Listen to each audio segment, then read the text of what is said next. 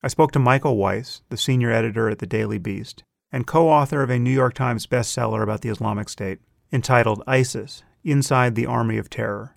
And we focus primarily on ISIS and the civil war in Syria. And as you'll hear, Michael is just a fount of information on these topics. You might have to listen to this twice to get all the details here. Unfortunately, we had a few audio issues with Skype, so you'll hear a few irregularities there. But I think you'll agree by the end that listening to Michael talk about ISIS and the Syrian civil war has made you much smarter on these subjects. And you'll come away with a much clearer sense of how complicated U.S. foreign policy and the war on terror now are. And now I give you Michael Weiss.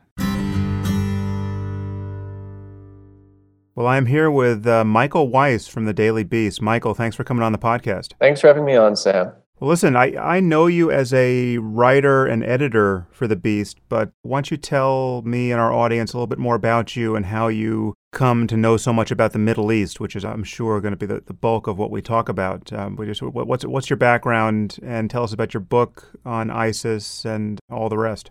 So, my background is in journalism. Uh, I started writing about the Middle East about 10 years ago, I think. Um, some of it was on the Israel Palestine conflict, uh, a lot of it uh, then became covering the so called Arab Spring in 2011.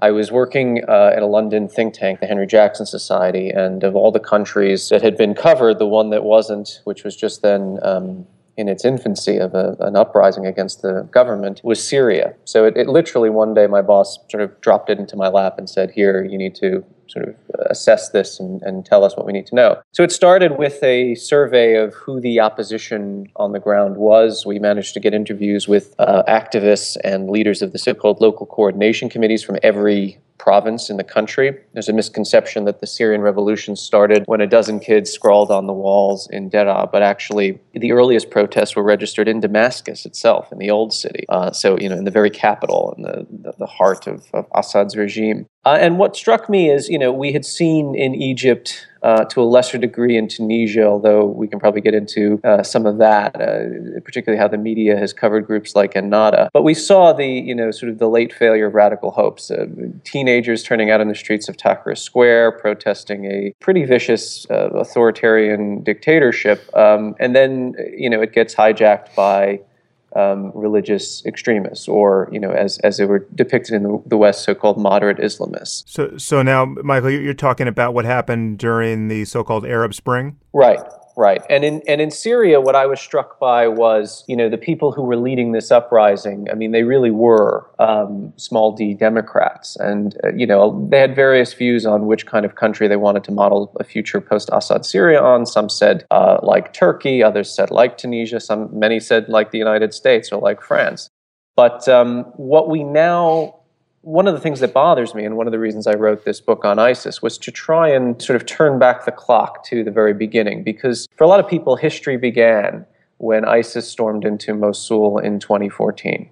Um, and you know, essentially, this was always a jihadist insurgency.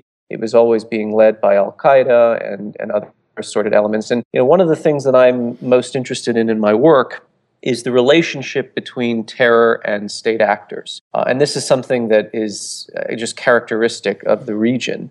Uh, and it even goes beyond the region now. I mean, I've done a lot of work on, on Russia's facilitation of jihadism, beginning in Chechnya, but also, you know, leading up to the, the Syria conflict. I mean, they've been sending jihadists into Syria um, because better they blow stuff up in Aleppo or in Raqqa than they do in Dagestan. And, and all of this gets elided in the, the way that the West tends to cover these things. But anyway, you know, Assad's relationship with the very element that now claims to be trying to overthrow his regime and establish a, an Islamic state, uh, I find fascinating. So one of the leitmotifs of our book, and I, I've co-wrote it with a Syrian national called Hassan Hassan, is to kind of um, you know dredge up some of this um, occluded history of uh, the way not only the Syrian government but also the Iraqi government under Saddam Hussein was, um, you know, if not necessarily a catalyst, then at least an underwriter of much of the unpleasantness we're seeing now. Um, people forget, and you know, it is true the Bush administration um, misrepresented and lied about a lot of the intelligence in terms of Saddam's relationship with uh, jihadi groups such as Al Qaeda. But it is also the case after the invasion of Kuwait in the first Gulf War, um, he inaugurated something called this, the Islamic Faith Campaign, which was an attempt to marry the Ba'ath ideology with Salafism.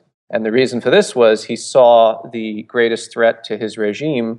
Well, there were two. One was from Iran, next door, with, with whom he had waged a brutal eight year war. And the other was internally from Islamist elements, particularly the Muslim Brotherhood. So, one of the unintended consequences of the faith campaign was people abandoned the Baathism and took up the Salafism. And a lot of these elements have wound up or they did wind up in the, the so-called uh, anti-American and anti-Iraqi insurgency in, from 2003 onwards. But now, funnily enough, a lot of these former regime elements are in the upper echelons of ISIS. You're looking at uh, lieutenant colonels in the Iraqi army or agents of the Mukhabarat uh, intelligence services. And uh, some of the leading operatives, including those who constructed the ISIS franchise in northern Syria in 2013, um, they behaved very much like state trained, almost Stasi like intelligence operatives. Um, so this is something I think you know that needs to get addressed, and this is not by any means, uh, and, and, I'm sure you want to talk about this, not to uh, to undermine or dismiss the element and the currents of Islamic fundamentalism that run throughout ISIS. It's very much a prominent uh, factor, uh, particularly amongst the so-called foreign fighters or the mujahideen coming around from around the world who think they're going to usher in the apocalypse. My my thesis is at the very high level. You know, you, we're being asked to to presume that people who,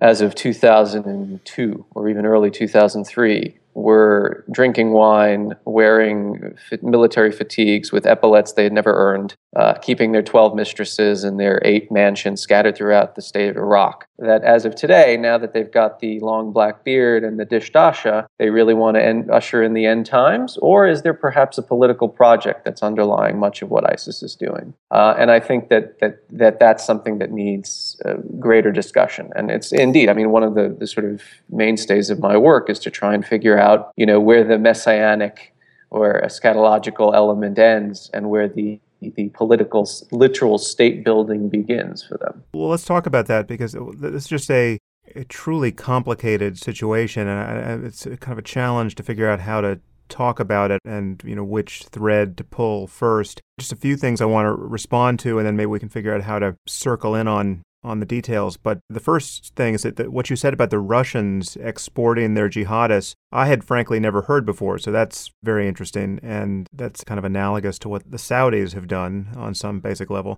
And just to this point about secular people cynically using religion and religious ideology to manipulate, recruit, and otherwise advance their political aims. There are obviously instances of that throughout history, and people often point to that as a sign that religion isn't really as important a variable as it seems. But what I always say at that point in the conversation is that it, it only works. A cynical, actually secular leader pretending to be devout only manages to whip up a mob or a political movement under the aegis of those religious ideas because the people on the ground really believe these things. I mean, it's, it's only a successful lever to pull because it's, it's attached to something. So it doesn't embarrass my overriding concern about the potency of religious ideology to have it pointed out that some significant subset of any ostensibly religious regime is actually staffed by cynical Machiavellian mustache twirling secularists who are just using the ambient level of religious sectarianism or religious faith for their political aims. Feel free to respond to that. But as you do, let's go into just what you think the psychological and political reality is in ISIS. If they have these ex Baathists who, in fact, aren't religious, in fact, may even be apostates, what has happened? Have they converted? Does al Baghdadi just not care who these people are? I mean, al Baghdadi is, is sort of an outlier. Um, he has a PhD in Islamic studies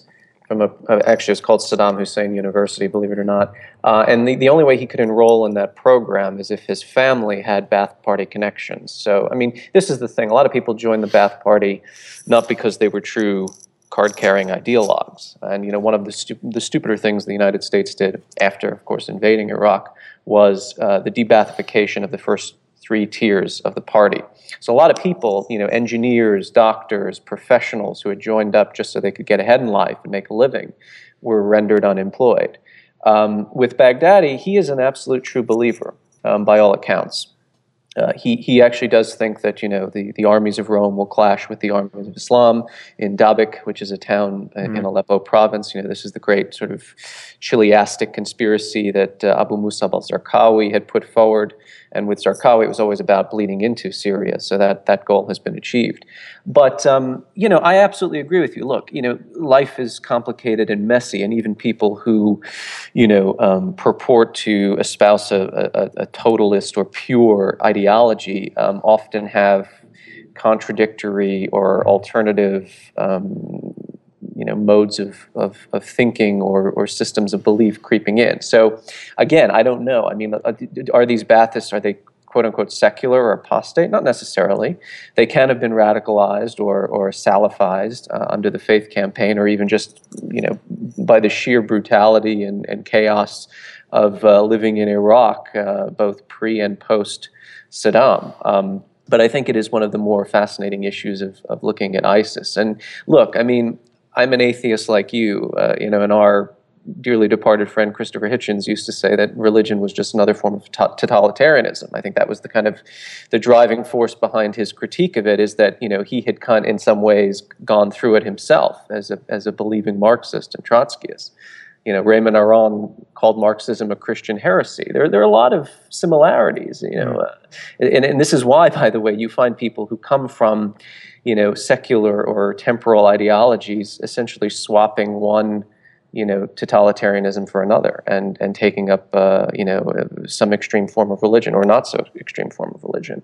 Uh, in fact, one of the leading evangelical Christians uh, in the United States uh, discovered Jesus in a Moscow hotel room uh, when he found a, a, stray Bible. Marvin Olasky is his name. Right. Uh, he's actually Jewish, a Jewish Marxist who became an evangelical Christian. So things like that happen all the time. Uh, and, and it's it, this is not a, an attempt to embarrass. I mean, you know, I am a great admirer of your work and a co-thinker. Um, so it's not an attempt to embarrass it. It is an attempt, though, to try and fully understand. Um, and again, you know, I, I want to show that ISIS does not exist in this vacuum of, of fundamentalism. It has state sponsors, or I should say, not sponsors, but state accomplices. I mean, to this day, you know, it's it's running all of Syria's natural gas industry and selling that natural gas back to Damascus, which claims to be at war with it. Mm-hmm. it. It runs most of the oil wells in eastern Syria and is selling oil not only to Free Syrian Army groups but also back to Damascus uh, and to uh, smugglers in Turkey and Iraqi Kurds. Um, I mentioned Russia, and, and, the reason I do is people think Vladimir Putin is this great counterterrorist, right? I mean, he hates Islamic radicalism, and he, he, he went to war in Syria to destroy ISIS. Well, no. I mean, if you look at the metrics, 10%, according to the Pentagon spokesman uh, Steve Warren, 10% of Russia's sorties have been going after ISIS. Now, the rest have been go- going after groups that range from nationalists to Islamists to jihadists, including the Al Qaeda franchise.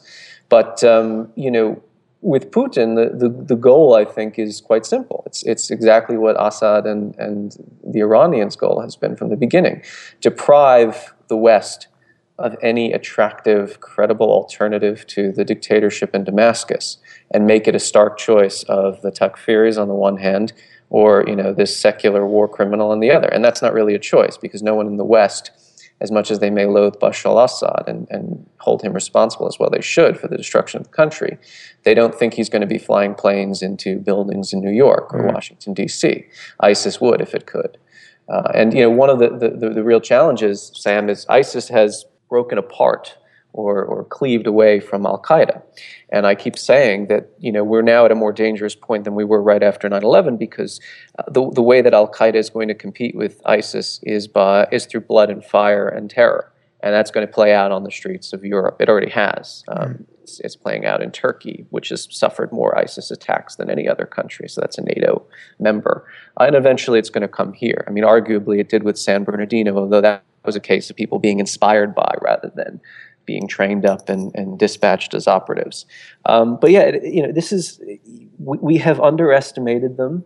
At the same time, we have, I think, sensationalized them and treated them as as this uh, you know apocalyptic bogeyman. When in fact, there is a pragmatic uh, component to what they're doing. I mean, the way that they've managed to take terrain, it's not because they're great fighters. You know, I did this. Um, this long interview with a defector from one of their security services uh, who told me they fight like lemmings going off a cliff. I mean, it's, it's, it's just you know sort of a human wave of cannon fodder, particularly mm-hmm. when they go up against the Kurds in Syria.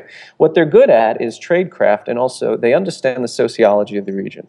Um, so where they have imposed their caliphate, the, what I call the briar patch of ISIS, is the Euphrates River Valley, mostly eastern Syria, western Iraq, the villages and hamlets and townships along that, that, that sort of continuum. Uh, and th- these are areas that are occupied by Arab tribes, and which are essentially confederations of families that span across borders. Remember, ISIS is dedicated to the dismantling of Sykes-Picot, the artificial mm-hmm states that have cobbled up after World War I. Well, to some extent, they have a lot to work with there because the families and the constituents of ISIS are spread, fanned across the region. I mean, you've got tribes in Iraq that are also in Saudi Arabia or in Kuwait or the UAE and so on. Um, and the tribes have, have, have lived for hundreds of years through a very simple human political calculation. Whoever is the master, you cut a deal with. Uh, and that master could be Bashar al Assad, or before him, Hafez al Assad, or it could be Saddam Hussein. It could be the American occupying force of Iraq, or it could be ISIS. And it was just about how do we, how do we get our daily bread and how do we subsist? You know, the tribes have gray and black market economies. They need to, to make money. They need to be able to smuggle their goods and wares, and so on and so forth. And the way that ISIS's predecessor, Al Qaeda, was, was booted out of most of Iraq was it, it, was so overweening and so brutal that the tribes they didn't like the Americans, but they at least saw the Americans as a credible non-sectarian intercessory force that they could partner with to expel the Takfiris. Well, today there is no credible non-sectarian force because in Iraq you have either ISIS or let's be honest, Shia militia groups, which in many cases are as bad as ISIS mm. and are driven by the same kind of you know, apocalyptic zeal. It's only from a different sect of Islam, backed by Iran. Well, if you're a Sunni tribesman, you see these guys as you know pogromists. They're going to come in and they might expel ISIS, but then they're going to burn your house down. And they're going to take your son as a so-called collaborator and throw him into a dungeon and take a power drill and stick it into his head. So then here you're, without spelling it out, again illustrating the mad work done by religion, whether it's religious belief or sectarian tribalism. When you ask why is ISIS so successful in gaining Sunni support and spreading, the answers are at least twofold, and, and both are religious. They either the, the Sunnis support their view of takfirism, which you should probably define in a moment so as to not leave our listeners behind, but two, whether or not they support this extremist religious ideology, they are terrified of the Shia, who, as you say, will show up based on their own religious tribalism and mistreat them horribly. And again, we just have, you know, whether or not any particular people in power are in fact religious maniacs who believe the prophecies that they're advertising. We have religion carving up the people's lives on the ground. So before you jump into further thoughts here, just define takfirism and then Let's start with that. Just define takfirism for the moment. So takfirism is the ideology of excommunication. Um, if, if I'm if I practice takfir, I claim that even uh, fellow Sunni Muslims are apostates, and that's a, essentially a death sentence. If I call you an apostate, it means you're, you're, you're marked for death and I should kill you. Um, ISIS is a Takfiri organization in the sense that um, if you are deemed insufficiently pious as a Sunni, um, you'll be exterminated. Uh, now that's the that's the, the, the sort of marketing and, and, and how they present themselves. But again, there are exceptions. Um, they don't necessarily go around and make sure that all Sunnis um, share the exact same uh, religious construct as they. Although it is true, you know, they, they will patrol the streets. They have a, a, a, security unit called the Hisbah, which is essentially like the Saudi morality police. And you know, if you're not in mosque on Friday, you'll be punished and thrown into jail. Um, but you know, takfirism is a controversial conceit even within the annals of Salafi jihadism. And in fact, um, you know, Osama bin Laden was always at odds with Abu Musab al-Zarqawi, the founder of ISIS, and, you know, when it was known as Al Qaeda in Iraq, um, over this issue. Because Zarqawi was a genocidal maniac, hmm. pathological. I mean, absolutely. I mean, there's no, I don't think anyone would really uh, try to make it controversial that, that he was a true believer in all of this stuff. Uh, this is the guy who patented the, the, the, um, the dressing of Western or non Western hostages in the orange Guantanamo or Abu Ghraib style jumpsuits, and then the beheading on video as he's reading these imprecations against the West and drawing moral equivalence between what the Crusader infidel Zionist conspiracy was doing in Iraq and now what he is doing in, in retaliation. Um, but uh, what I find fascinating is, you know, bin Laden, one of the issues he had with Al Qaeda, with his own franchise, essentially, was when they were going around blowing up Sunni mosques and, I'm sorry, Shia mosques and Husseiniyyahs. Zarqawi's goal was, was very Machiavellian you know, Sunnis are a minority in Iraq. They're the majority of Muslims worldwide, but in Iraq they're the minority. And the only way you're going to get Sunnis to reclaim the throne, so to speak, in, in Baghdad, is if Sunnis from around the world pour into Iraq mm. and turn it into this cynosure of all-out, total sectarian war and essentially exterminate the Shia. So his project was genocidal: kill all the Shia, and in doing so, you will you will prompt or foment their radicalization, as you say. I mean, drive them into these sort of um, you know paroxysms of religious fervor. They'll be uh, run or overseen by Iran, which is the mothership of Shia Islam in the region, much the way that Saudi Arabia is for Sunni Islam. Uh, and these guys will go around and do what we saw them do for almost a decade in Iraq: form death squads. You know, the Badr Corps, a group called the League of the Righteous the Hezbollah brigades, not to be confused with Lebanese Hezbollah, they were going around attacking American soldiers, but also attacking Sunni civilians, rounding them up and saying, uh, What's your name? It's Omar, so you must be a Sunni. Show me your ID card. Right, okay. So we're going to take you uh, under the cover, by the way, of being an Iraqi state institution. So, you know, if you were sick, the guy who drove the, the, the ambulance and who, who, purported to take you to hospital would actually be a, a Shia militiaman in disguise, mm. take you to some dungeon and torture you and probably kill you. So Zarqawi wanted this to happen. He wanted the Shia to become, you know, religiously extremist and, and radicalized, um, so that they would then attack the Sunnis, and the Sunnis would be driven further into the fold of Al Qaeda. Uh, and then precipitate, of course, this what I call the international or global casting call for mujahideen. So Iraq would become, in a sense, that the, the, another Soviet-Afghan war. People from around the world, from the Gulf, from Indonesia, from uh, you know Turkey would pour in and join the ranks of Al Qaeda, and eventually Al Qaeda would subsume everyone and everything else, including other rival Sunni organizations. So remember, the insurgency in Iraq, you had groups that were Islamist. You also had groups that were nationalists that just wanted the restoration of the Ba'ath Party or wanted Sunnis to be back on top. So it was very complicated. Um, but by, you know, look, we now know and we've seen ISIS became top dog uh, because it had the most brutal methods.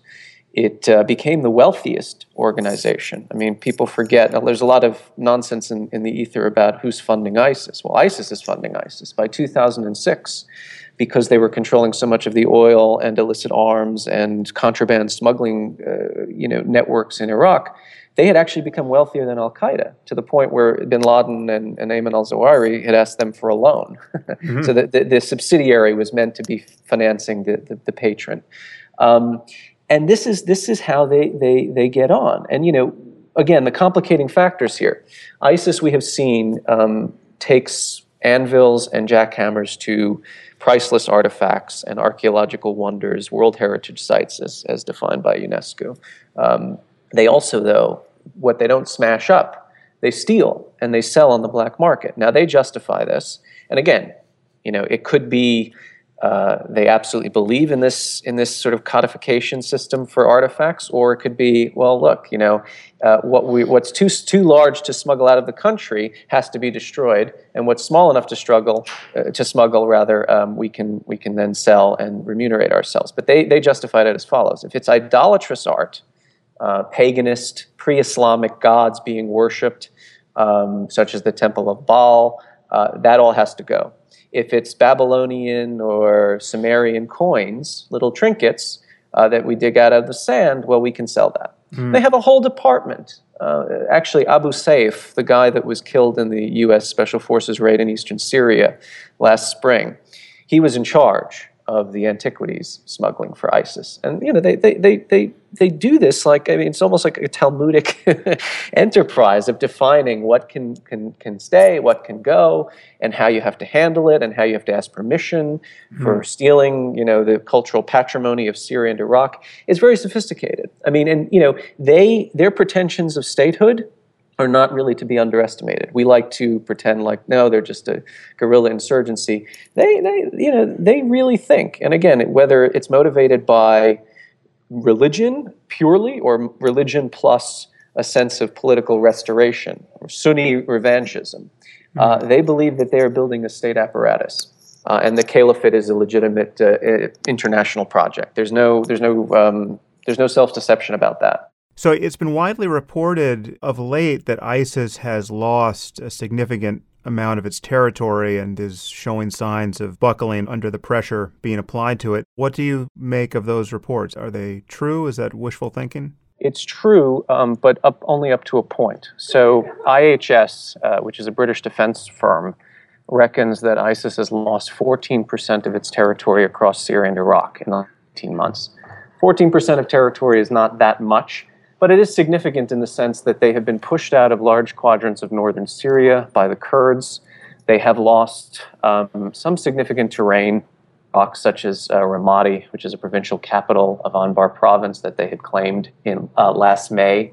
But what this does not account for is where else they have taken territory. Um, so, for instance, ISIS has what's known as wilayats, which is uh, the Arabic word for province. These are essentially affiliate organizations that predate ISIS allegiance to Abu Bakr al Baghdadi, the leader of the organization. Uh, so Boko Haram, the Nigerian terrorist outfit in West Africa, uh, has pledged allegiance to ISIS. With the stroke of a pen, one could argue, hmm. ISIS gained 20,000 square miles of territory in West Africa with that pledge of allegiance. Now, does yeah. that mean that they have absolute control or, you know, uh, the, the kind of terrain uh, governance capability that they do in Syria and Iraq? No. But it does mean that they have people who are fired by their ideology and willing to die on their behalf. They have done similarly in Libya, which is now considered both a way station for foreign fighters who can't make the journey into Syria and Iraq, and also, um, depending on who you ask, a fallback base in the event that Mosul or Raqqa should fall. Uh, and they're doing this since Sinai, the, the, the, outfit that took down the Metrojet airliner, you know, Russian commercial plane killing over 200 people, um, that Wilayat Sinai is essentially a, a, a, colonial outpost, if you like, of ISIS. So that, that aspect of their um, international project really can't be discounted. By the way, uh, their presence in Libya puts them about five, less than 500 miles away from the coast of Sicily. Mm. So you remember, I mean, Abu Bakr al Baghdadi says, if we're lucky, inshallah, we'll, we'll conquer Rome. Well, they're not going to conquer Rome, and I don't think even the, the you know the, the, top ISIS guys believe that. But they can certainly come close enough to Europe, and we, as we know, and as we've seen in Paris and elsewhere, they're already in Europe with their sleeper cells and their sort of covert operatives, the invisible armies, as I like to, to, to, to call them. Um, and this is the thing, and, and Sam, here is where the where absolutely religion plays a, a paramount role, and what worries me the most. ISIS, uh, you know, if you're Baghdadi or if you're in his Shura council, you go to bed at night in, in Raqqa or Mosul or wherever you're hiding, and you know that you might wake up tomorrow and some guy you've never heard of who could have been living in his mother's basement in Albuquerque um, might take an AK 47 and shoot up a school and do it in the name of your organization. You know, the remote radicalization project, you know, the, the ISIS inspired attack, mm-hmm. that I think is going to be their stock and trade for acts of terrorism abroad. Because, um, you know, people look to an organization that seems to be successful.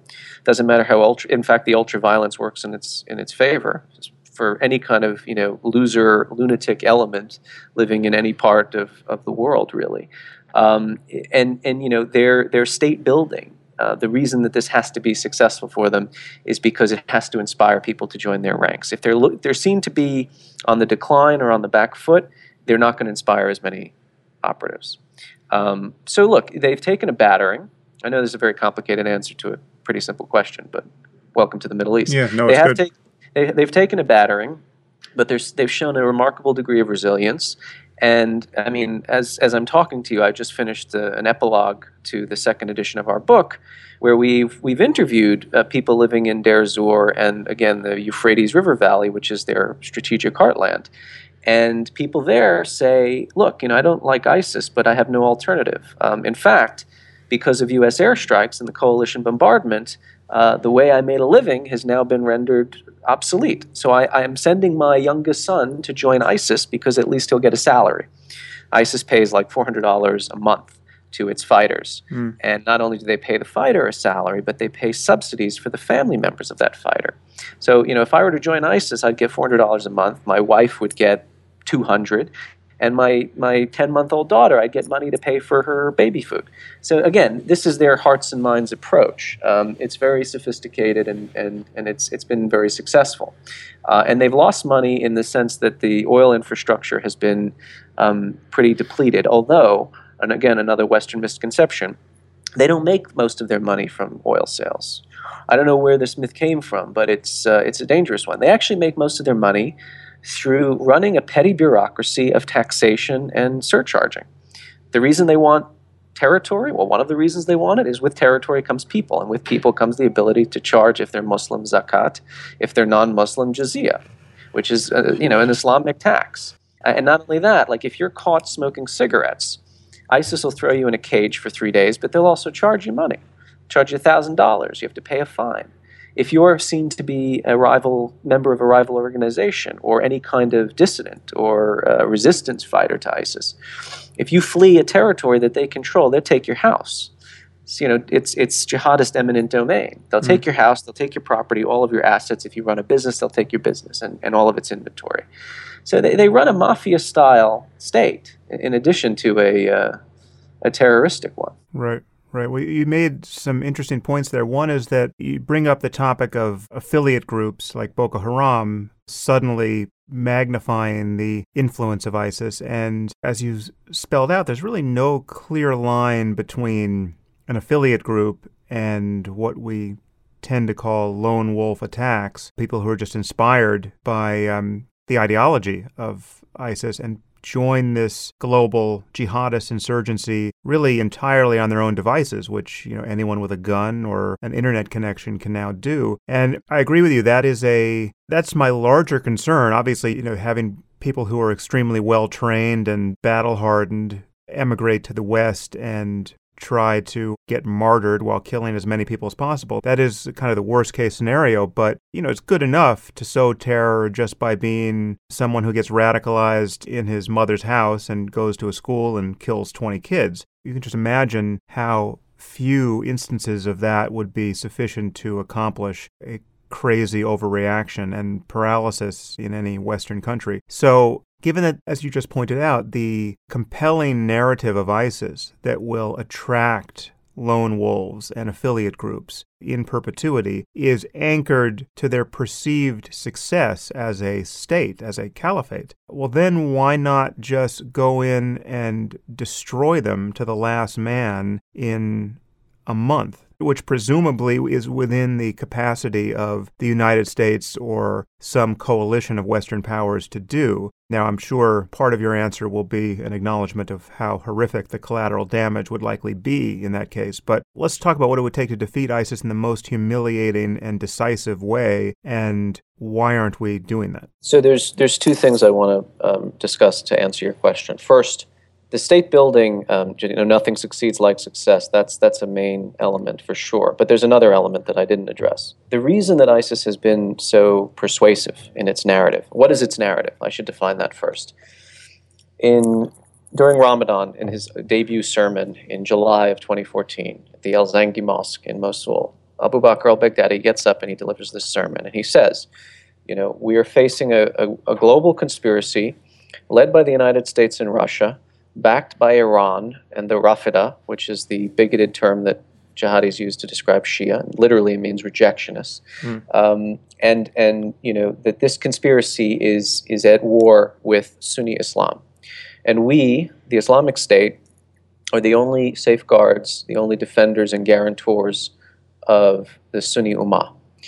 Now, that you might say, well, that's just par for the course for you know crazy messianic terrorist group. Everything's a conspiracy, and everyone's part of it except them.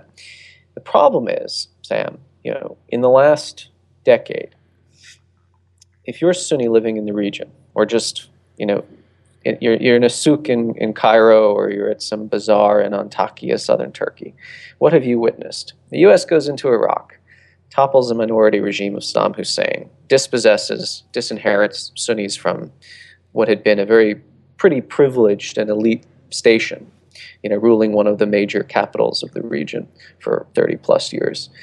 Uh, then revolution kicks off in Syria. Syria is a Sunni majority country, so between 60, 70% of the country is, is Sunni. Um, people are being barrel bombed, they're having Scud missiles dropped on their heads. They're having sarin gas deployed against them. They're having chlorine bombs deployed against them. Uh, their women and sons are being gang raped in prisons. Their whole families are being burnt alive. This is the thing. ISIS traffics in moral equivalence. They say whatever we do, we can point to other enemies of ours who do just as much, and if not worse there's actually truth in that. Uh, the Assad regime and its militias, many of them built by Iran, there's a consortium of them called the National Defense Force. They lock whole Sunni families in their house and they set the house on fire and let the family cook inside. ISIS points to all this and say, well, how come nobody has come to the rescue of Sunnis? All you, you, you stupid, you know, democratic or you know, secular, uh, pro-Western, uh, you know, Uncle Toms, basically. You look, you look at NATO and you look at Washington and you beg them for assistance, and they don't come to your aid. And for a while, Sunnis are like, well, you know, it's because uh, it's because of Israel. You know, the Assad, as bad as he is, he's kept the Golan Heights quiet for 40 years, so the U.S. won't intervene because of Israel. Then it became, well, no, it's because Obama wants to make this nuclear deal with Iran and he doesn't want to rock the boat. Now it's creeped up right to the point of the ISIS conspiracy, which is no, actually, there is a conspiracy against the Sunnis. Uh, the United States prefers the Shia, it wants to be in bed with Iran.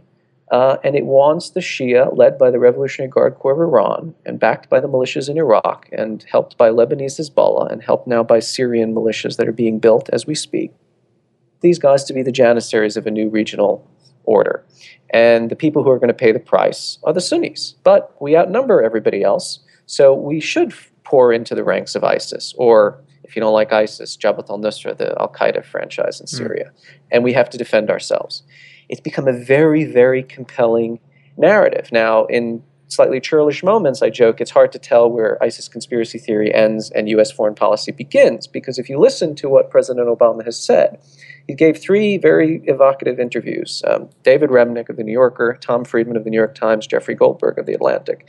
In each of the interviews, he was basically asked, Well, don't you think that, um, that Shia jihadism, uh, you know, along the lines of what Hezbollah has got up to or the Quds Force has got up to, isn't that just as reckless and dangerous as the Sunni variety?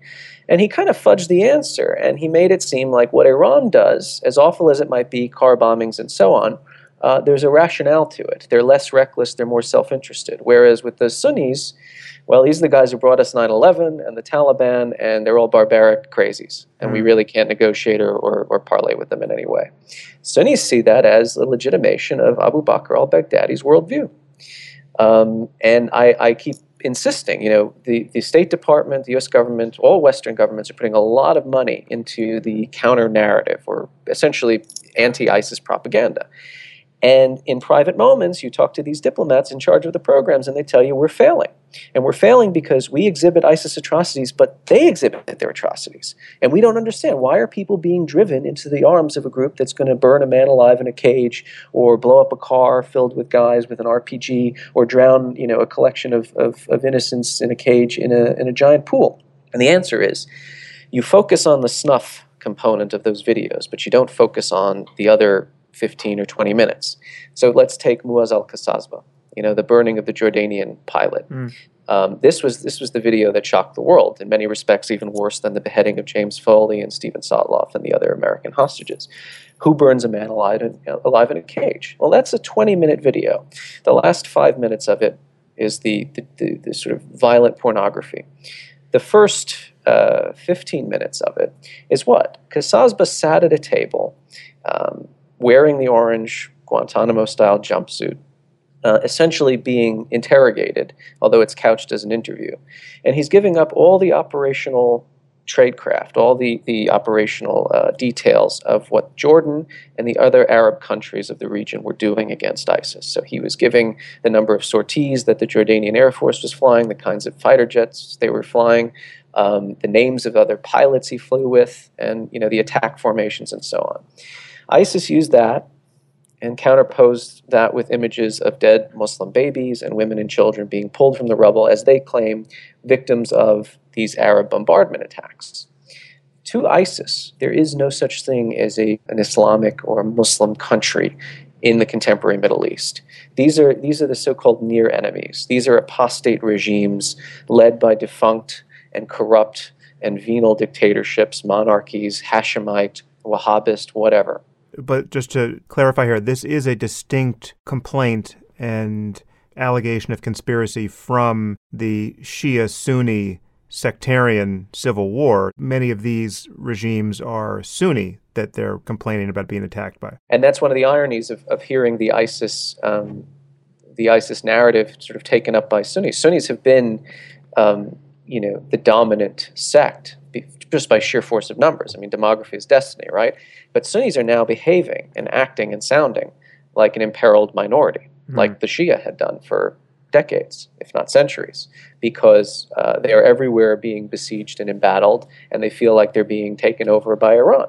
Uh, and ISIS is taking this uh, and, and, and exploiting it like all hell. I mean, their propaganda, I don't know, Sam, if you, I mean, I have to, I have to watch these videos. Um, they're, they're some of the most sophisticated pieces of theater, agitprop, that I've ever seen. Mm. And again, I come back to the state training that people who are cooking these things up must have had. Um, you know, if you go back far enough, if, if, if, a lot of guys from the Saddam regime were in ISIS, that means they were trained by the East Germans and by the Soviet KGB, right? And taught how to do information warfare and disinformation. Um, ISIS makes really ample use of this stuff. You know, for instance, the Daily Beast, where I work, we reported a story um, several months ago that the U.S. Defense Intel or Central Command rather was cooking the intelligence. Analysts 50 analysts sent a complaint to the Pentagon Inspector General saying, We're giving rather sobering um, battlefield damage assessments, uh, you know, in terms of ISIS's finances and its its military capability, and these things are being rejiggered to suit the White House's public relations, which is ISIS is losing.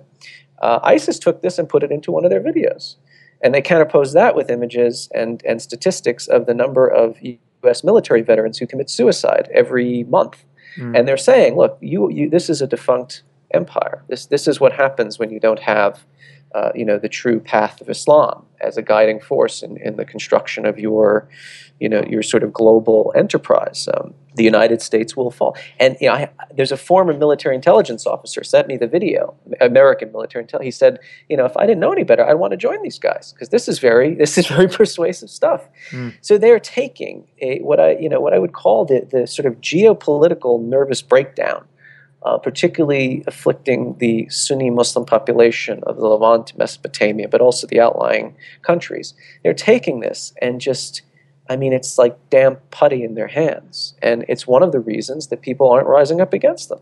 It's not necessarily that they espouse the Takfiri ideology, or it's not necessarily that they have an Islamist ideology to begin with. It's that, you know what, if, if ISIS rules me and I keep my head below the parapet, and I just do as they say, and I go to mosque and I kind of go through the pantomime motions of praying five times a day and all the rest of it, I'll be fine.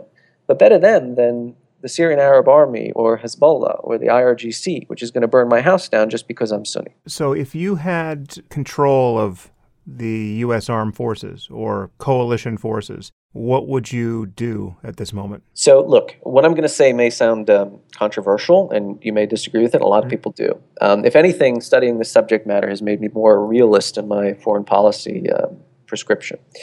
Uh, to fight Sunni jihad, you need Sunnis.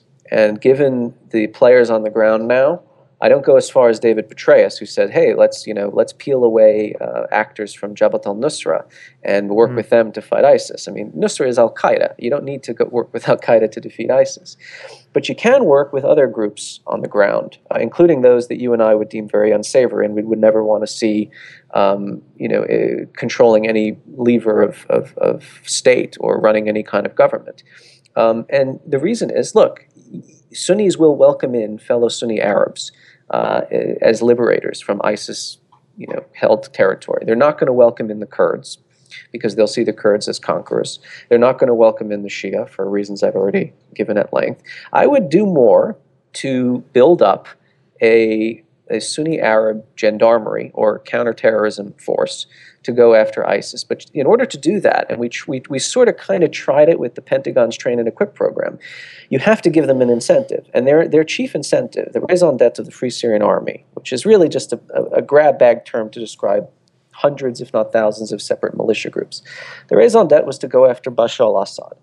Well, I'm not saying you got to bust down the gates of the presidential palace, drag him out by his feet, and hang him upside down Mussolini style. Although many Syrians, and probably myself included, would, would love to see nothing better than that to happen at some point. But you have to isolate his regime and give protection to the civilian population and give protection to various opposition groups. And by protection, I don't mean seeing Samantha Power tweet you know, messages of solidarity with the, the, the poor, terrible, embattled people of Syria. You have to give them some measure of military protection. Now, this has become all the more difficult in the last three months because Russia has now mm-hmm. installed a no-fly zone.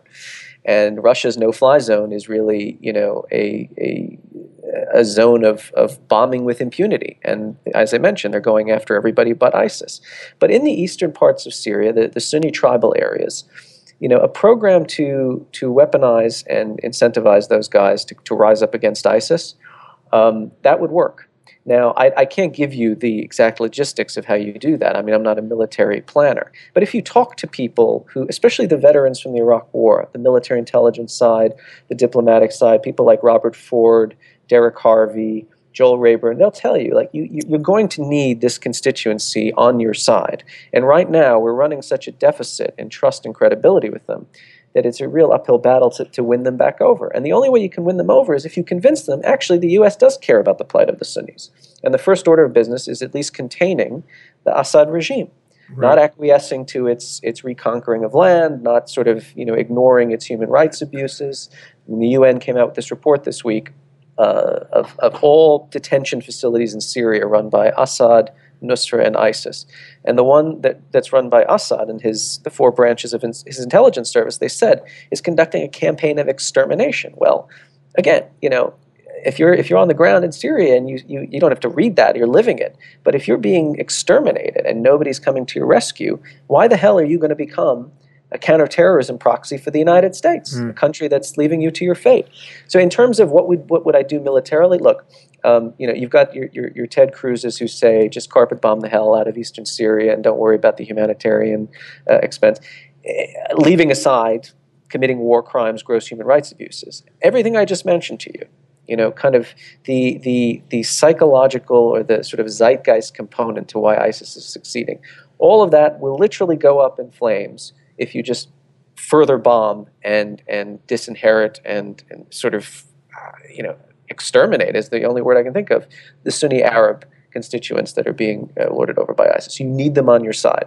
There's a few questions that yeah. sprung into my mind as I heard that last bit. So, one, how would empowering local militias of whatever jihadist stripe against ISIS not prepare the same disaster for us that we created with Al Qaeda and famously suffered blowback having armed them against the Soviets. Two, how would going after Assad to whatever degree not risk us having to fight a hot war with Russia or Iran or both? And three, why couldn't our going after ISIS be more circumscribed than that, where we would say, listen, we support all the sane Sunnis on earth. We know you don't have much fondness for a group that thinks that the end times are going to come in sometime in the next 15 minutes and they're happy to decapitate journalists and aid workers in the meantime to bring that on. So we're going to align with this bogus prophecy. We're going to meet them in Dabiq and we're going to kill every last one of them just to prove that this is all bullshit. Okay, well, so before I start, uh, you asked three questions. Before I yeah. answer any of them, when you say we, I mean, wait, who's going to meet them in Dabiq? We're going to send U.S. military forces. Yeah, yeah. it could, it could be. I mean, that's the simplest case. That or a coalition of the none too willing. Right. Well, look. Um, here's again. I defer to people who've actually fought in these wars and who understand the terrain and, and the nature of the enemy. Um, U.S. Special Forces are saying, "Let us at them. We can cut like a hot knife through butter through all of the so-called caliphate and just kind of you know scalp these these guys. Um, they don't think it's going to require very many troops on the ground to meet that objective. Mm. So perhaps, I mean, you're right. Uh, I, I, happen to think, yeah, look, um, of course, ISIS is going to say, you know, we dare you to come in here and usher in the apocalypse. I mean, that, that suits their interest, right? They don't want American troops, um, particularly because they know that American troops would partner with these local militias. We would enfranchise and weaponize them, much as we did in Iraq in Al Anbar province and, and uh, Nineveh and elsewhere. And that would be the end of ISIS. And, and you have only to look at what ISIS is saying and to see just what really drives them nuts and where their paranoia comes from. One of the main planks of their propaganda is to forestall another awakening you know, the, the, the tragedy of, of Iraq is we forgot all the lessons we learned of how to turn these populations against the jihadists, but the jihadists remembered all the lessons and all their mistakes. So, you know, for instance, um, ISIS has one of its p- most powerful propaganda videos is called Clanging of the Swords, which shows them going around house to house uh, and rounding up all the sheikhs and the tribesmen who partnered with the Iraqi government and the U.S. military uh, and executing them, making their kids dig a mass grave and beheading them and dumping the bodies into the grave along mm. with their children. And that image is juxtaposed with um, images of mass repentance rallies. If you were part of the awakening councils in Iraq, if you joined with the Rafida conspirator, the Rafida Crusader conspiracy, all will be forgiven if you turn in your weapons, tear up your ID badges, and pledge allegiance to ISIS. So they're, they're absolutely terrified of you know these militias kind of coming back and, and a real grassroots rebellion against them. And that tells me that they know that they're on borrowed time with these guys. And if, if there were a U.S. military presence, um, a presence which would, of course, not go around doing anti-Sunni pogroms, but partner with the local communities once the, the ISIS element had been expelled from the towns or cities or villages, that would be the, the death knell for them, at least strategically speaking. So to that extent, sure, um, that that's a possibility. Now, when you say um, deploy military troops to Syria, well, you know, one of the, the questions you asked me about, well, wouldn't this sort of start a proxy war or not so proxy war with Russia, Iran, and Assad? Well, yeah. Uh, but you know, you've got Russian special forces in northern Syria already. We know they're operating in Latakia province. I've heard they've been deployed uh, elsewhere, such as Homs. Uh, what happens if U.S. special forces get into a firefight with Spetsnaz. You've got uh, thousands upon thousands of Revolutionary Guard Corps officers headed by Qasem Soleimani in northern Syria, particularly in Aleppo. We know this because a lot of them are being sent back to Tehran in boxes and then buried under state obsequies as martyrs in a foreign land. You've got Iraqi Shia militias, believe it or not, League of the Righteous, the Hezbollah brigades are being deployed from Iraq into Syria to prop up Assad. Um, you know, you have there is no there is no real single conflict in Syria anymore. It's just a, a conglomeration of sideshows. So you risk you risk running into something nasty, no matter which way you, you play it. Now, I'll, I'll give you some evidence um, as to how this unfolds because we've actually seen it before us right now unfolding. Um, when Russia invaded Ukraine, one of the arguments against uh, arming the Ukrainian military with Javelin anti tank missiles was well, if a U.S. anti tank missile is shot by a Ukrainian soldier and blows up a Russian T 82 tank, won't that start World War III? Like, that's the U.S. at war with Russia, right? Well, in Syria, the CIA has been running an anti tank missile known as the TOW to um, 39 different Free Syrian Army units. Mm. small little brigades or battalions that they have vetted and they trust to handle this material with care and not give it over to any nasty element such as Nusra or ISIS. Recently, TOW anti tank missiles have killed at minimum two Russian soldiers. One was a helicopter pilot who was on the search and rescue mission for the downed or for the, the, the, the, one surviving pilot from that downed Russian aircraft that the Turks shot out of the sky a few months ago. Mm. And the other, it happened last week in Latakia, in Jabal al Akrad. Um, there was a rooftop building filled with Russian military officers, at least one of them that, based on what I can piece together from the Russian media, but probably more. And a Syrian rebel group, armed with a TOW, blew up the, the rooftop, killing Russians. So you have, in miniature, a replay of the Soviet-Afghan War, where the U.S., where the CIA is covertly running guns to an, you know, a Muslim asset, and the Muslim asset is using it against the, the, the Russian army. Uh, it hasn't prompted World War III yet, and you know, knowing what I do of the Putin regime and how the Kremlin behaves, if Syria were to turn into another Afghanistan, if Russian pilots or jets or helicopters were blown out of the sky, or Spetsnaz soldiers were sent home, the so-called cargo through 300 in, in coffins, that would probably precipitate a recalculation on the part of Putin as to whether or not this adventure is succeeding. Russia has only managed to gain 1.3% of territory back for the Syrian regime. And it's been three months, and at untold costs of hundreds of millions, if not billions of dollars from Russian state coffers. So we haven't exacted a price for Russia intervening against us uh, in Syria. Uh, so there are options. I mean, you know, the, the logic or the rationale, really more of an excuse that I hear for why America doesn't do anything to militarily engage, you know, essentially Iranian forces in Syria, is if we do that, the Iranians will turn their weapons against us in Iraq, where, despite what the White House tells you, you've got almost 5,000 U.S. servicemen stationed in Iraq, plus another 7,000 U.S. contractors. Well, we haven't really been fighting the IRGC in Syria, and that still hasn't stopped their proxies from kidnapping three American contractors in hmm. Baghdad. This happened within the last few weeks. So, you know, when we do nothing or when we say to our enemies, how can we help you? I mean, what, what do you want us to do not to antagonize or provoke you? You know, they treat us like dirt anyway. They walk all over us.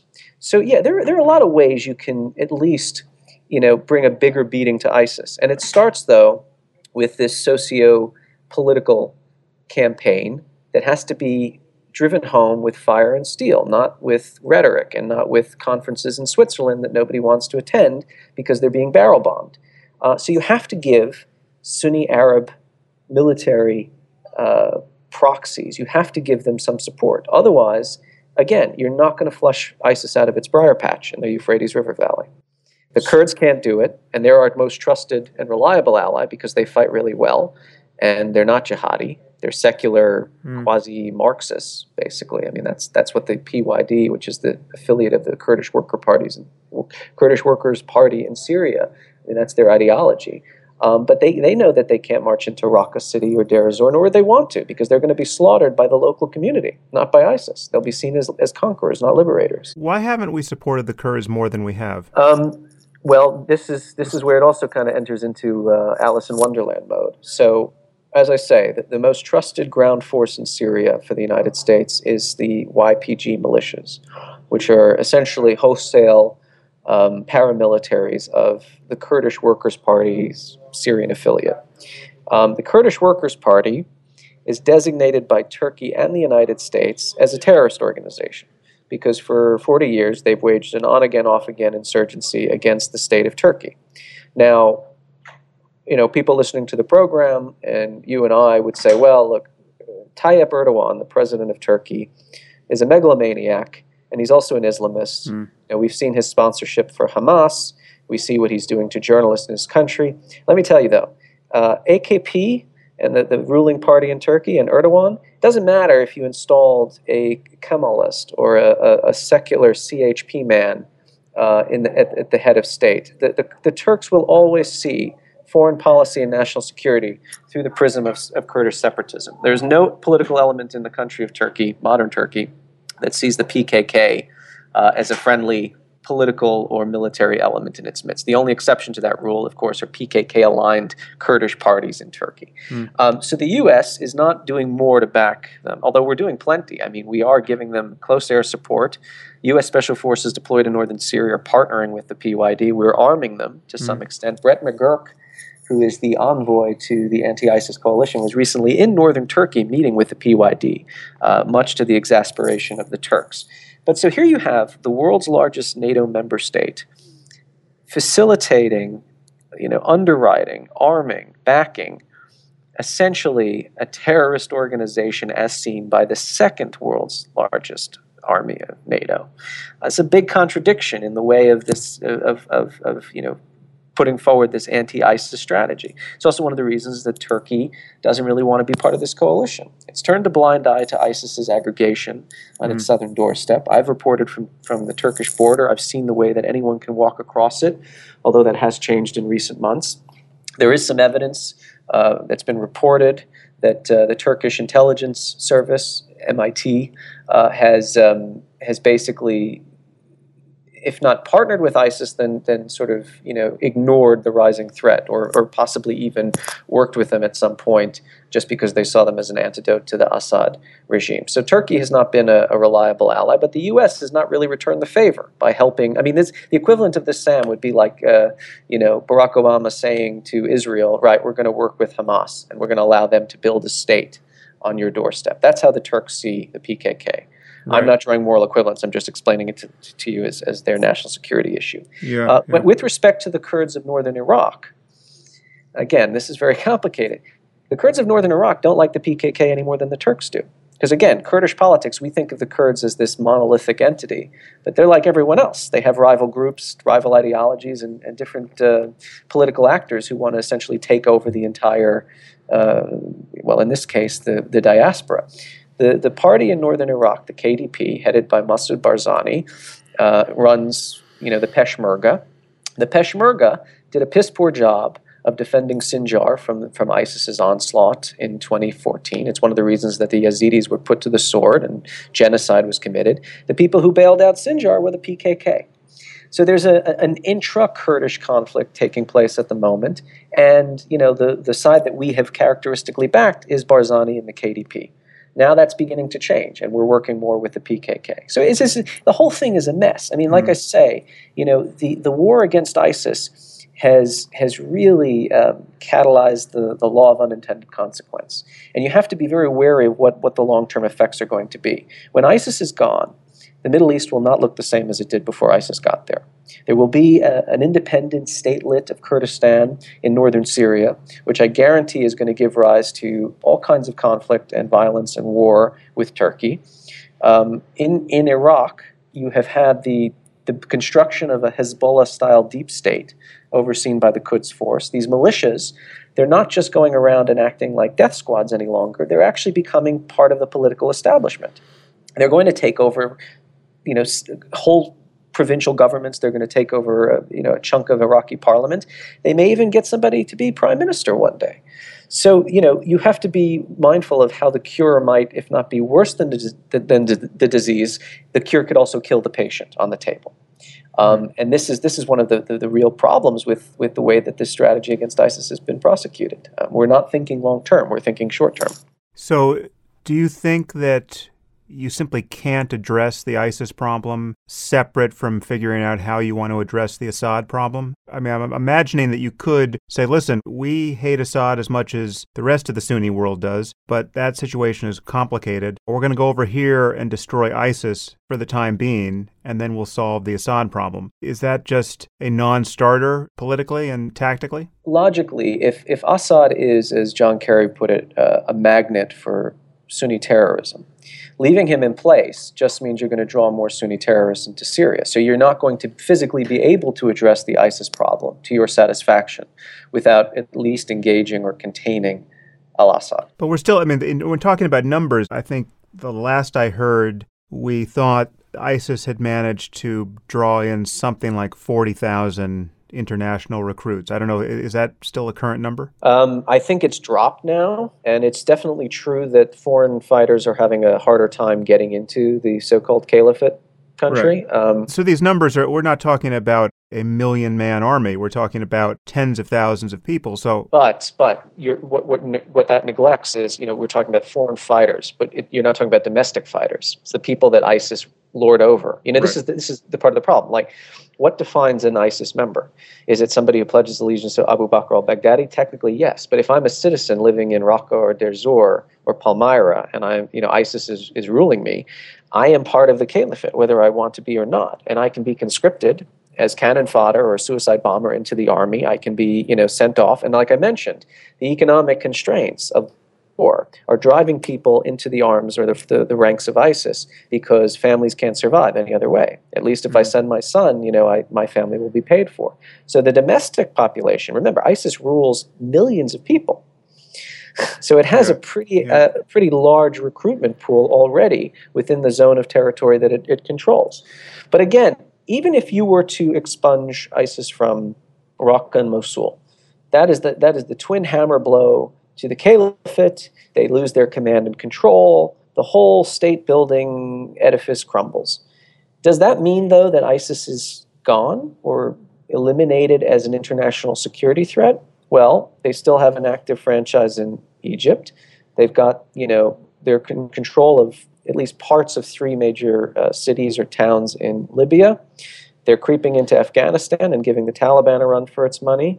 They're popping up all over. There is even an element of them in the North Caucasus of Russia. Mm. Um, so they can wage terror attacks from those those areas uh, just as well as they can, frankly, from anywhere. Um, and you know, it's it's it's a question of how do you contain the the ideological fervor? How do you how do you make it? How do you disincentivize Muslims to join up with this organization? Yeah, yeah, that is the most important question from my point of view. And despite what may seem implicit in my recent line of questioning of you, I fully agree that the best thing to do would be to have Sunnis somehow contain the problem, whether that's you know indigenous militias or Sunni neighboring states deciding that they need to send armies in to deal with ISIS just given how inflammatory it is to have an army of infidels and Christian crusaders going in and dealing with it. And it, it comes back to this crucial issue of how do you make jihadism ultimately as ideologically unattractive as Soviet style communism now is. And so that, that's the magical change of hearts and minds we have to accomplish in the Muslim world. But it does come back to some of what you said earlier that just no matter how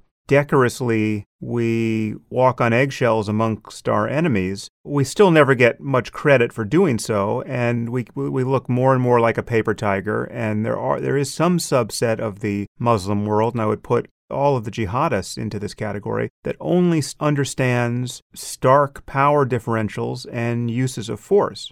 We're never going to behave so well as to align the jihadists with our interests. And I think there's an open question of, about whether we could behave so well as to align Islamists more generally with our interests. And so it's a question of, you know, what is the most compelling communication that will convince the maximum number of the world's potential recruits to Islamism and jihadism that they're on a collision course with the 21st century. They have to figure out how to live in a pluralistic, cosmopolitan world that respects human rights and democracy and all the rest. And if they don't do that in short order, they're going to find their hopes and dreams just plowed under by the strongest militaries on earth, whether that's America or it's America in concert with 30 nations. Well, that, look, that, you know, what the, the, the element of, of, you know, the enfranchisement of women, um, the, the right to free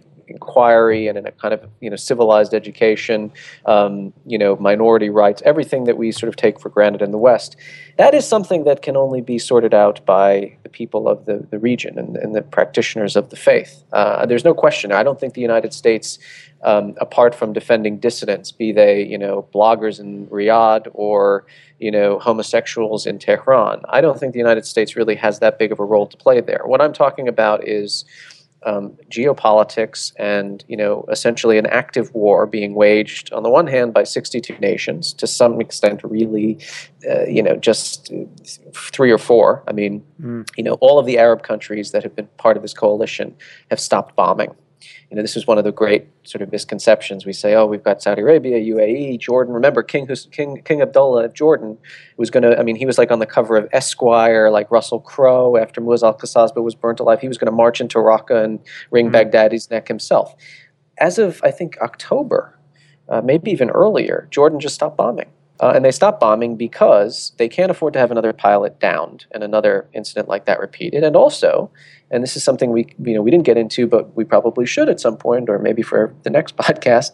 Internally within these countries that are putatively on America's side, is this element, this current of Salafi jihadism, which, mm. if not sympathetic with the ISIS project, is perhaps sympathetic with Al Qaeda's project.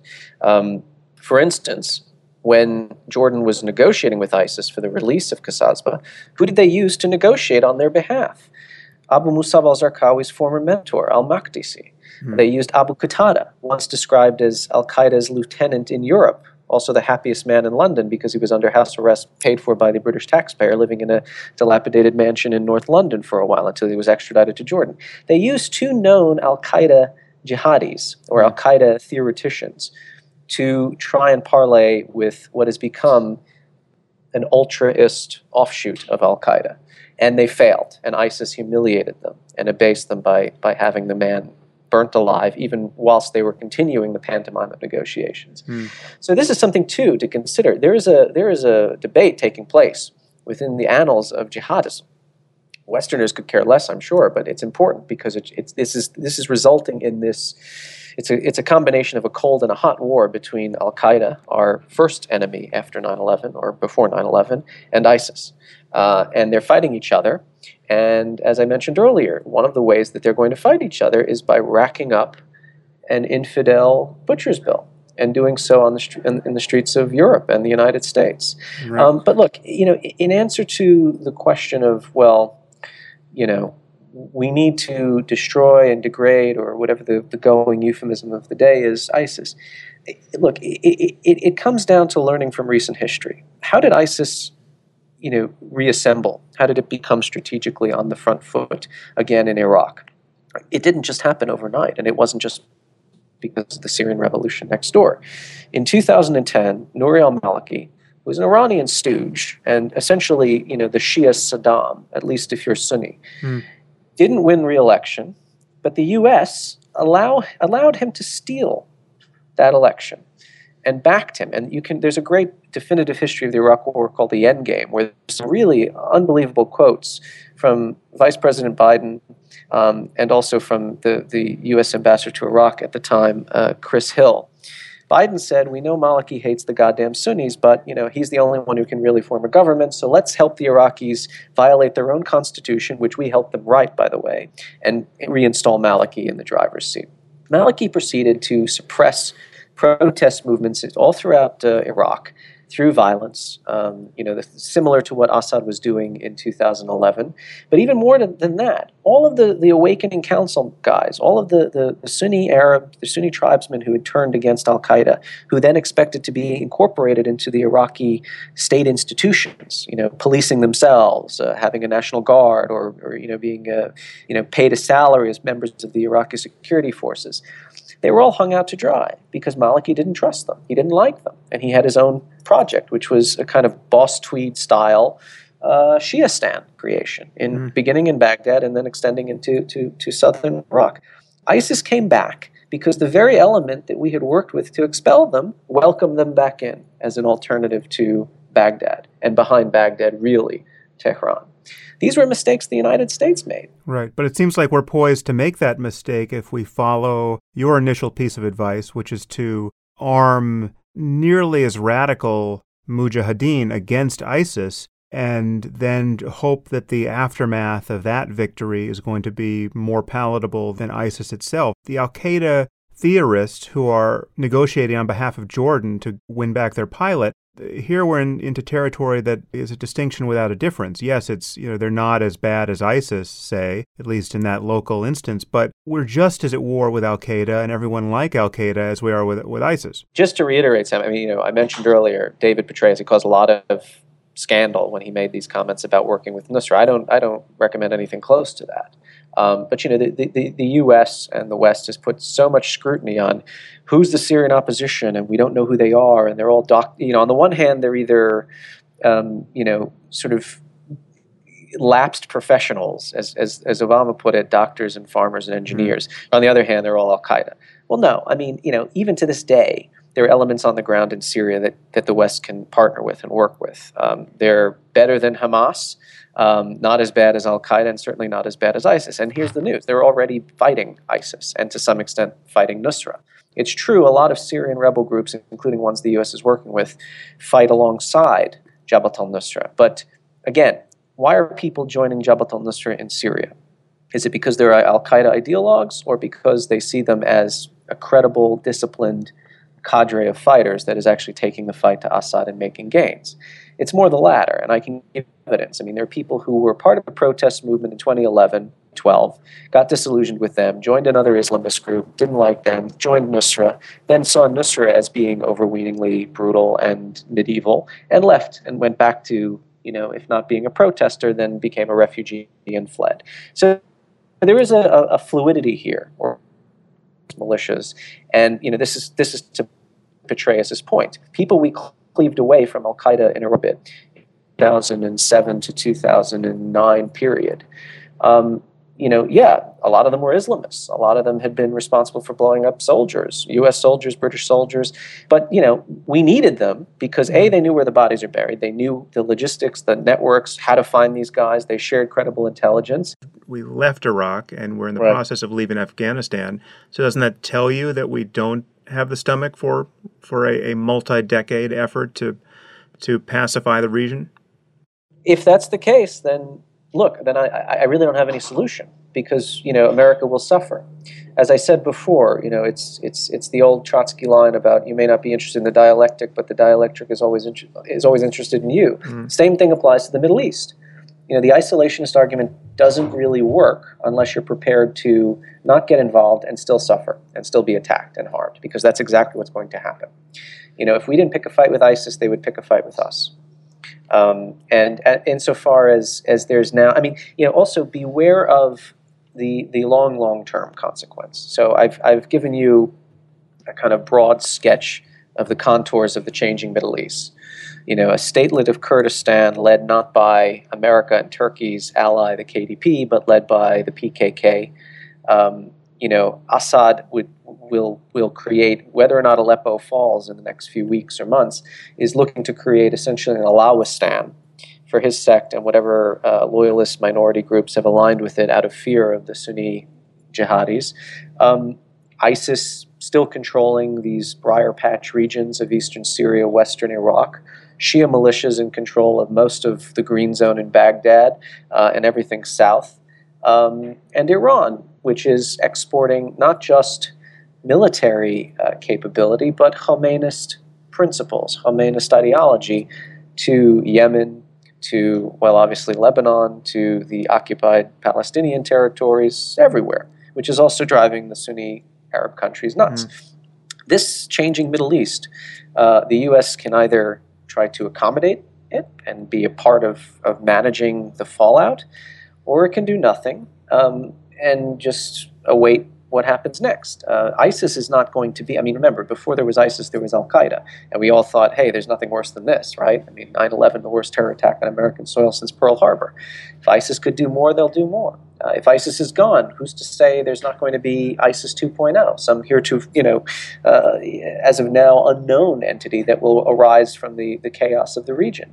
Um, but my, my concern, my criticism is we are actively underwriting and facilitating the creation of this new Middle East without any you know any cognizance of the long-term consequences mm-hmm. and they will be anti-american consequences i mentioned to you like you know you've got three americans in captivity reportedly in sadr city baghdad and you've got over 10,000 americans stationed in iraq as part of a non-boots on the ground military effort which is mostly advisory in nature but still um, what happens if Americans start dying again, get, getting captured or killed? If we deploy troops to Syria and Iraq, what happens if they get captured or killed? Um, you know, U.S. military. I mean, everybody I interviewed in my my book, by the way, uh, all the former they're mostly colonels. So if you know, I mean, colonels win a war, generals take credit for it. Mm. All the colonels say, um, we'll be back in both of these countries, or we'll be back in Iraq for sure in a combat role, but we will eventually be back, be in Syria.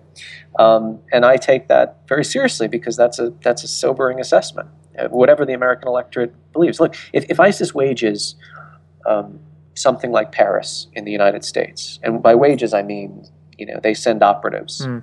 like Abdeslam, uh, you know, and Abaaoud uh, into our country.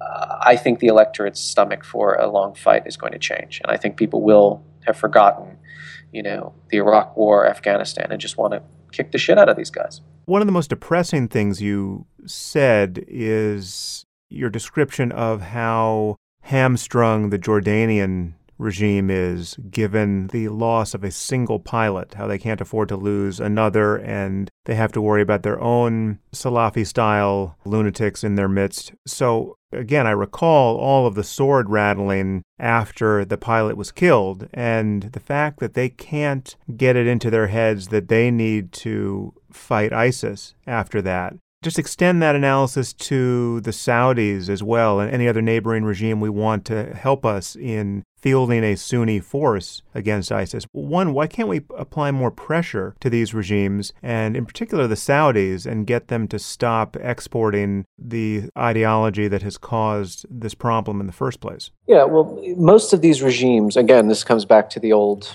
um, theme of, of the state's relationship with non state terrorism. Um, so, absolutely, the Saudis have been a you know, kind of cottage industry of exporting Wahhabi style Salafism, which, I mean, th- those main currents have, have absolutely infiltrated and, and helped shape the ISIS ideology. Um, but in since the 90s, uh, it is the case that the Saudis have been very fearful of blowback from this. You know, the the, the, the underwriting of the radical madrasas has somewhat diminished. The guy who's now, I think he's second in line to the throne, Mohammed bin Nayef, he was nearly blown to bits by Al Qaeda in the Arabian Peninsula. He's in charge of their Syria file, by the way. Um, He's also one of the few Saudi officials that the U.S. respects uh, on a counterterrorism premise. Um, so the Saudis, you know, in, when the Syrian insurgency started, most of the people that they were backing, groups like the Syrian Revolutionaries Front, um, the the the Hazm movement, you know, these were groups that were more or less palatable to the United States. Uh, when King Abdullah died and King Salman came to the throne, I mean, you, you know the sort of the, the Saudi geopolitical posture. They were they were very much against the Muslim Brotherhood in Egypt. I mean, they were responsible for financing and supporting the the, the Sisi coup. Um, King Salman has taken a more conciliatory approach toward uh, political Islam and Islamism. Um, the Muslim Brotherhood is no longer persona non grata uh, to, in Riyadh as a result of his you know, reign. And the Saudis have now begun to um, funnel weapons and material to groups that are part of a consortium of militias, particularly in northern northwestern Syria, known as the Army of Conquest, which includes Al Qaeda. And you know, the, the, the window of opportunity for the U.S. to sort of rein in the Saudi support for the insurgency, or at least groups, you know, direct that support to groups that we would have, you know, preferred to work with.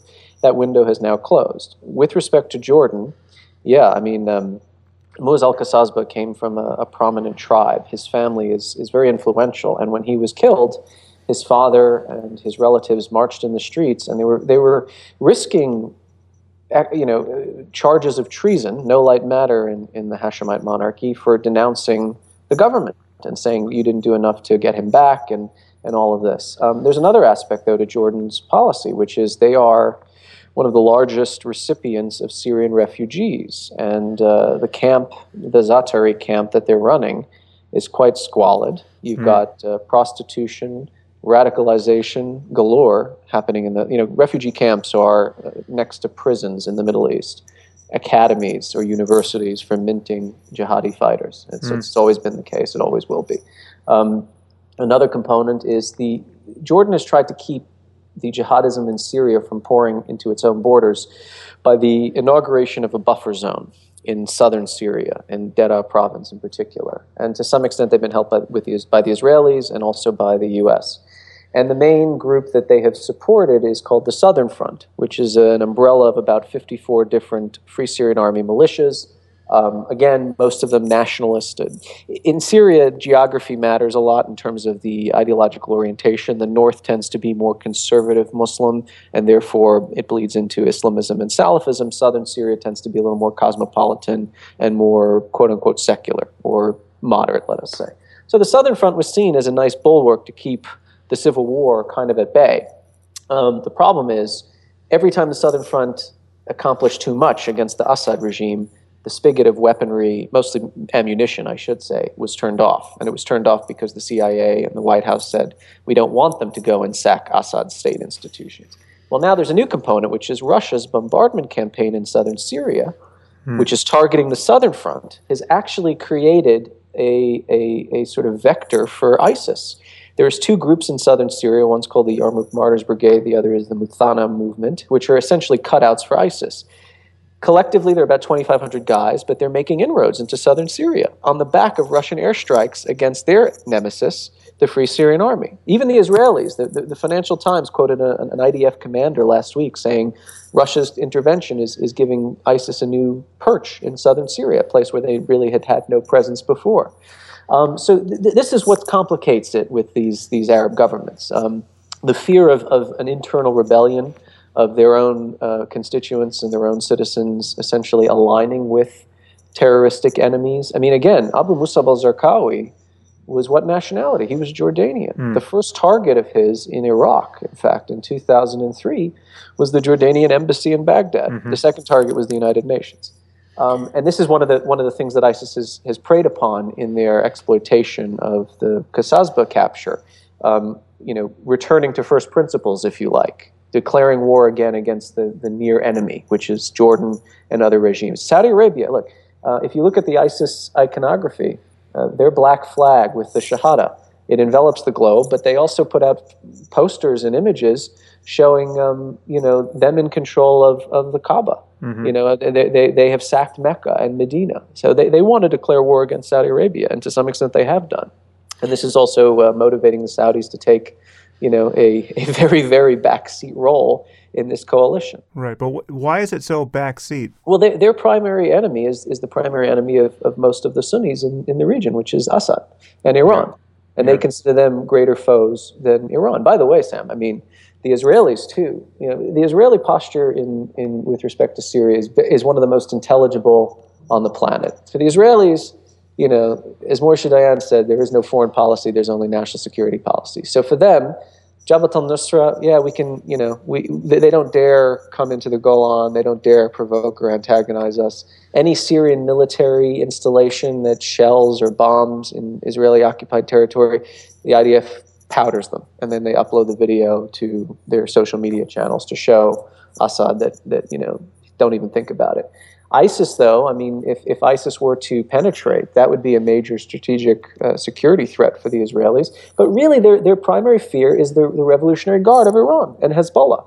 Yeah. And the weapons transfers that are being, to this day, continued. Um, you know, the, the Russians play this game. It's, it's, it's actually very clever. You know, I mean, as much as Putin wants to prop up his client, the civil war has been good for business. Russian weapons exports are increasing by orders of magnitude, and one of the reasons is look, the weapons the Syrian rebels use are what Soviet or Russian made. You know, AK-47s. If they have tanks, they're usually the T-72s confiscated from the regime.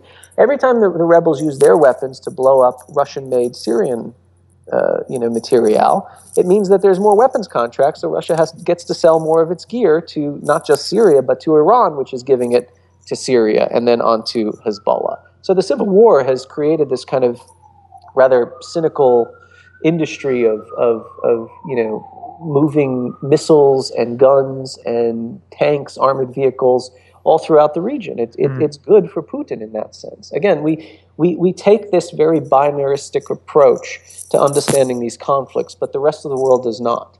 You know, the West, the West behaves in a, in a much more straightforward manner.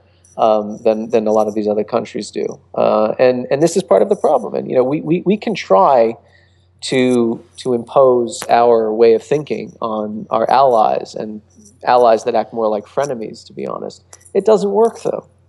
You know, and you ask any American intelligence official or military official about, you know, keeping together a coalition when you have all of these manifold actors on the ground and you have all of these, as I say, the kind of sideshow, the proliferation of sideshows, where they even all of them eclipse eventually the main event. I'm now mindful of your time. I'm wondering if I can get a, a few capsule answers to a few questions. So, in light of everything you've just said, how do you view the nuclear arms agreement with Iran, and how do you view the current refugee crisis in Europe? So the nuclear arms deal with Iran as an arms control agreement, I don't have a problem with it, but it's not an arms control agreement. It's a vehicle for rapprochement.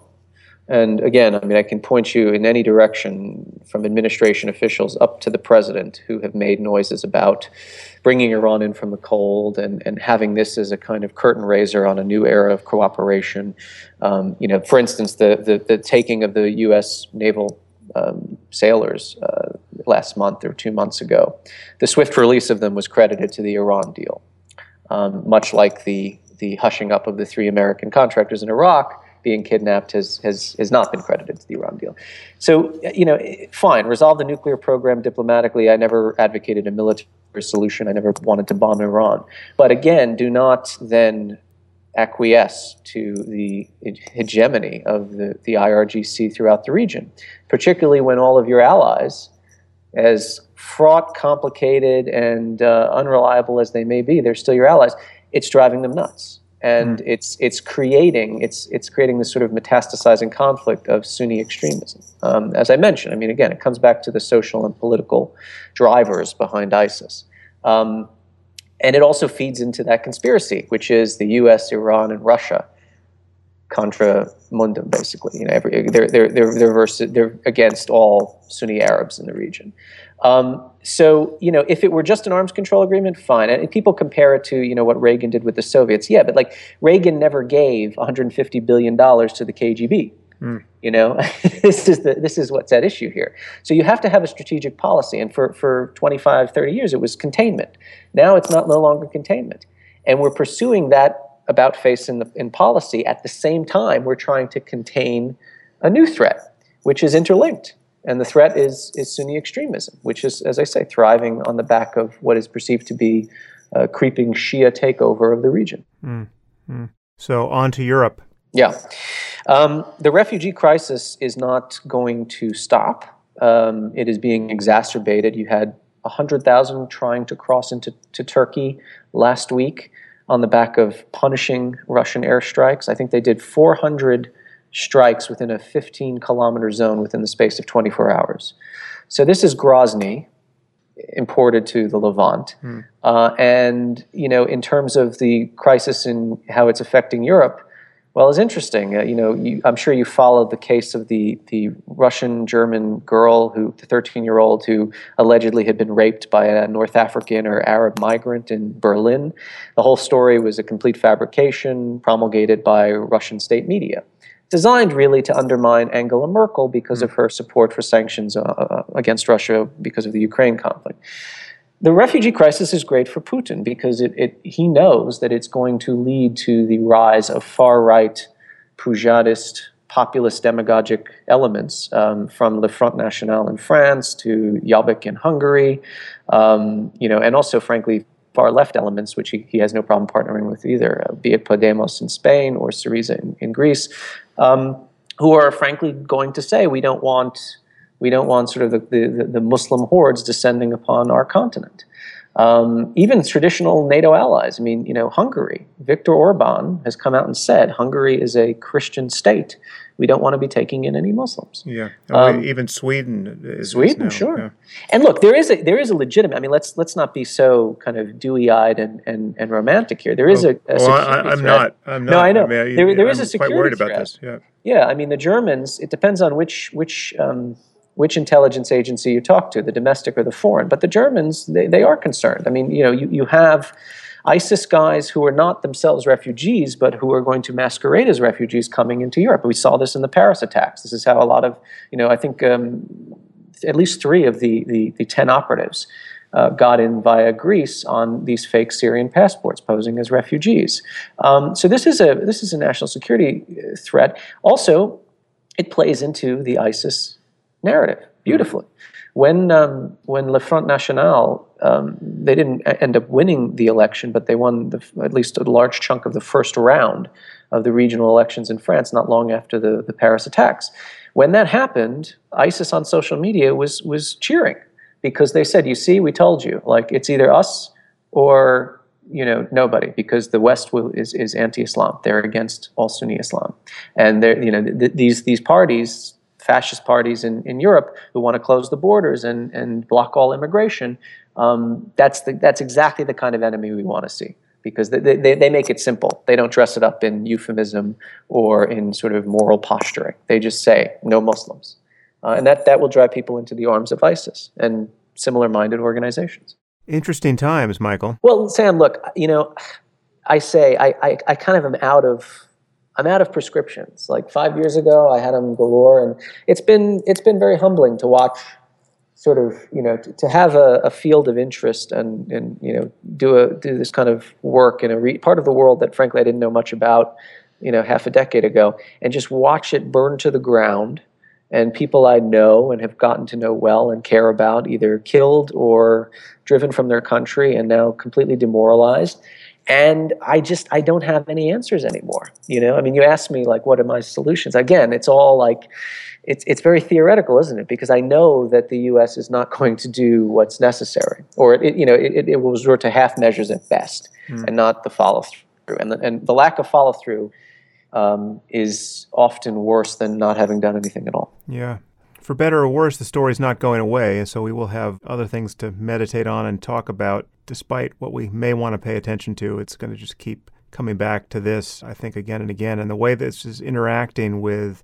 more traditional geopolitical concerns. I mean, Russia now is, you know, hitting the front page of the New York Times in a way that it hasn't in over a decade. And so the fact that shades of the Cold War are coming back to us because of the issue of jihadism and Islamism. I mean, it's just it, not not to depress our, our listeners even more, but let me just ask the scariest of all questions. What are the chances in your mind that we are going to look back on these years and see this as the beginning, in some basic sense, of World War III?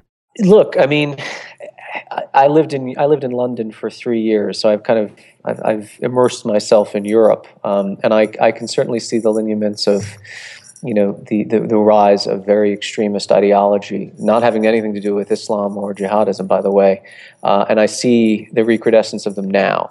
And you know, look, I, I, disagree with you slightly in the sense that I don't think that you know Cold War 2.0 is a direct result of what's happening in the Middle East. I think that's an epiphenomenon, if hmm. anything. Mm. I mean, the invasion of Ukraine had nothing to do with Muslims, for instance. But just the fact that it's creating a plausible scenario where we could wind up shooting at or being shot at by Russians directly. Um, yeah, look, it's it's possible. I mean, um, you know, when Putin says I can nuke Poland or I can invade five NATO capitals within the space of two weeks.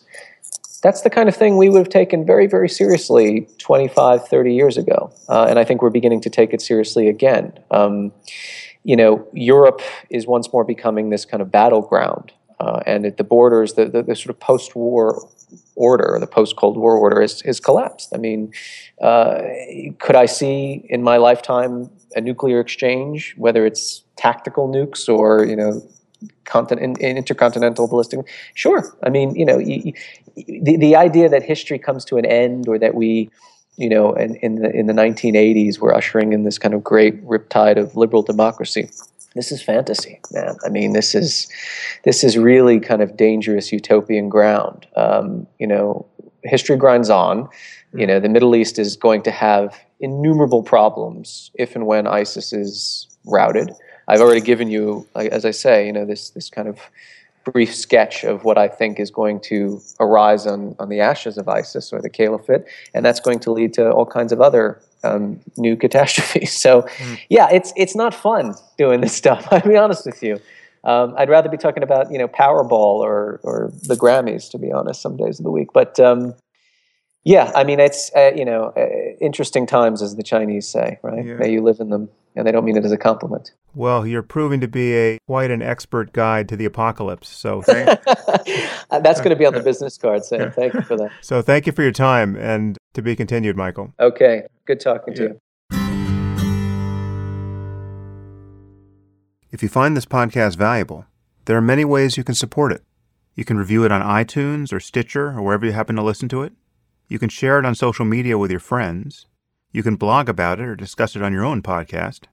Or you can support it directly. And you can do this by subscribing through my website at samharris.org. And there you'll find subscriber only content, which includes my Ask Me Anything episodes. You also get access to advance tickets to my live events, as well as streaming video of some of these events. And you also get to hear the bonus questions from many of these interviews. All of these things and more you'll find on my website at samharris.org. Thank you for your support of the show. It's listeners like you that make all of this possible.